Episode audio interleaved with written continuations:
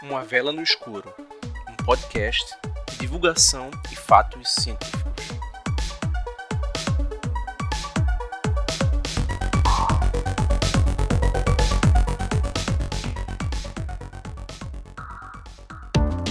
Descubra como melhorar os seus conhecimentos em elétrica e eletricidade e ainda aprenda como captar cada vez mais clientes. Através de um treinamento completo e elaborado por especialistas na área, você poderá aprender ainda mais sobre elétrica e ainda aprenderá como monetizar isso. Além disso, você poderá estudar de qualquer lugar, porque o treinamento é 100% online. Acesse www.expertdelétrica.com/pagvendas ou instagram.com/expertdelétrica.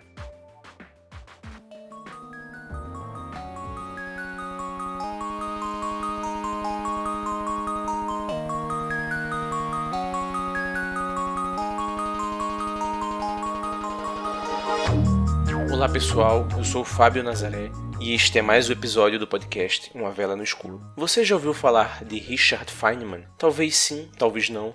O que ocorre é que este, que pode ser considerado um dos físicos mais brilhantes do século XX, teve seu nome eclipsado por figuras como Albert Einstein e Stephen Hawking. Assim, convido o caro ouvinte a conhecer um pouco mais das contribuições deste carismático cientista para o mundo da ciência. Feynman nasceu nos subúrbios de Nova York, cursou física no MIT e é considerado um dos pais da eletrodinâmica quântica, ficando conhecido pelos seus trabalhos no ramo da formulação integral da mecânica quântica. A ele também é atribuído o desenvolvimento do conceito de nanotecnologia, que é o ramo da ciência que estuda a manipulação da matéria em escala atômica e molecular. Durante a Segunda Guerra Mundial, participou do famoso Projeto Manhattan, este que foi um esforço conjunto de algumas das maiores mentes da época para o desenvolvimento da bomba nuclear. Uma curiosidade é que Feynman desempenhou um importante papel no desenvolvimento da física aqui no Brasil. No começo da década de 1950, ele manteve grande interesse pela América do Sul e acabou vindo ao Rio de Janeiro para lecionar como convidado no Centro Brasileiro de Pesquisas Físicas, o CBPF, atualmente situado na Praia Vermelha. Entre 1951 e 1952, Feynman passou vários meses no Brasil, e sua estadia é relatada no capítulo O Americano Outra Vez, do seu livro autobiográfico O Senhor Está Brincando, Sr. Feynman. De maneira bastante extrovertida, ele descreve sua experiência com o povo brasileiro, com a língua portuguesa e com a música. O físico gostava de percussão e, durante o carnaval, desfilou numa pequena escola de samba chamada Farsantes de Copacabana, tocando, pasmem, uma frigideira. Com todo esse currículo, Feynman ainda foi agraciado com o Nobel de Física de 1965. Ele veio a falecer em 1988 de câncer abdominal.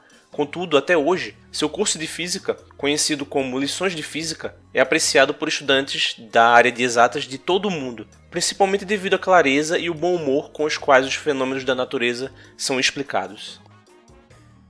Você pode enviar comentários, sugestões, elogios e reclamações para o e-mail velanoescuropodcast@gmail.com. Nos siga também nas redes sociais. É só dar uma olhada na descrição deste episódio. Ao apoiar este projeto no Catarse, você também estará ajudando no esforço deste podcaster em divulgar ciência para o maior número de pessoas possível. Acesse catarse.me barra uma vela no escuro travessão pod. Até mais e lembrem-se, é melhor acender uma vela do que amaldiçoar a escuridão.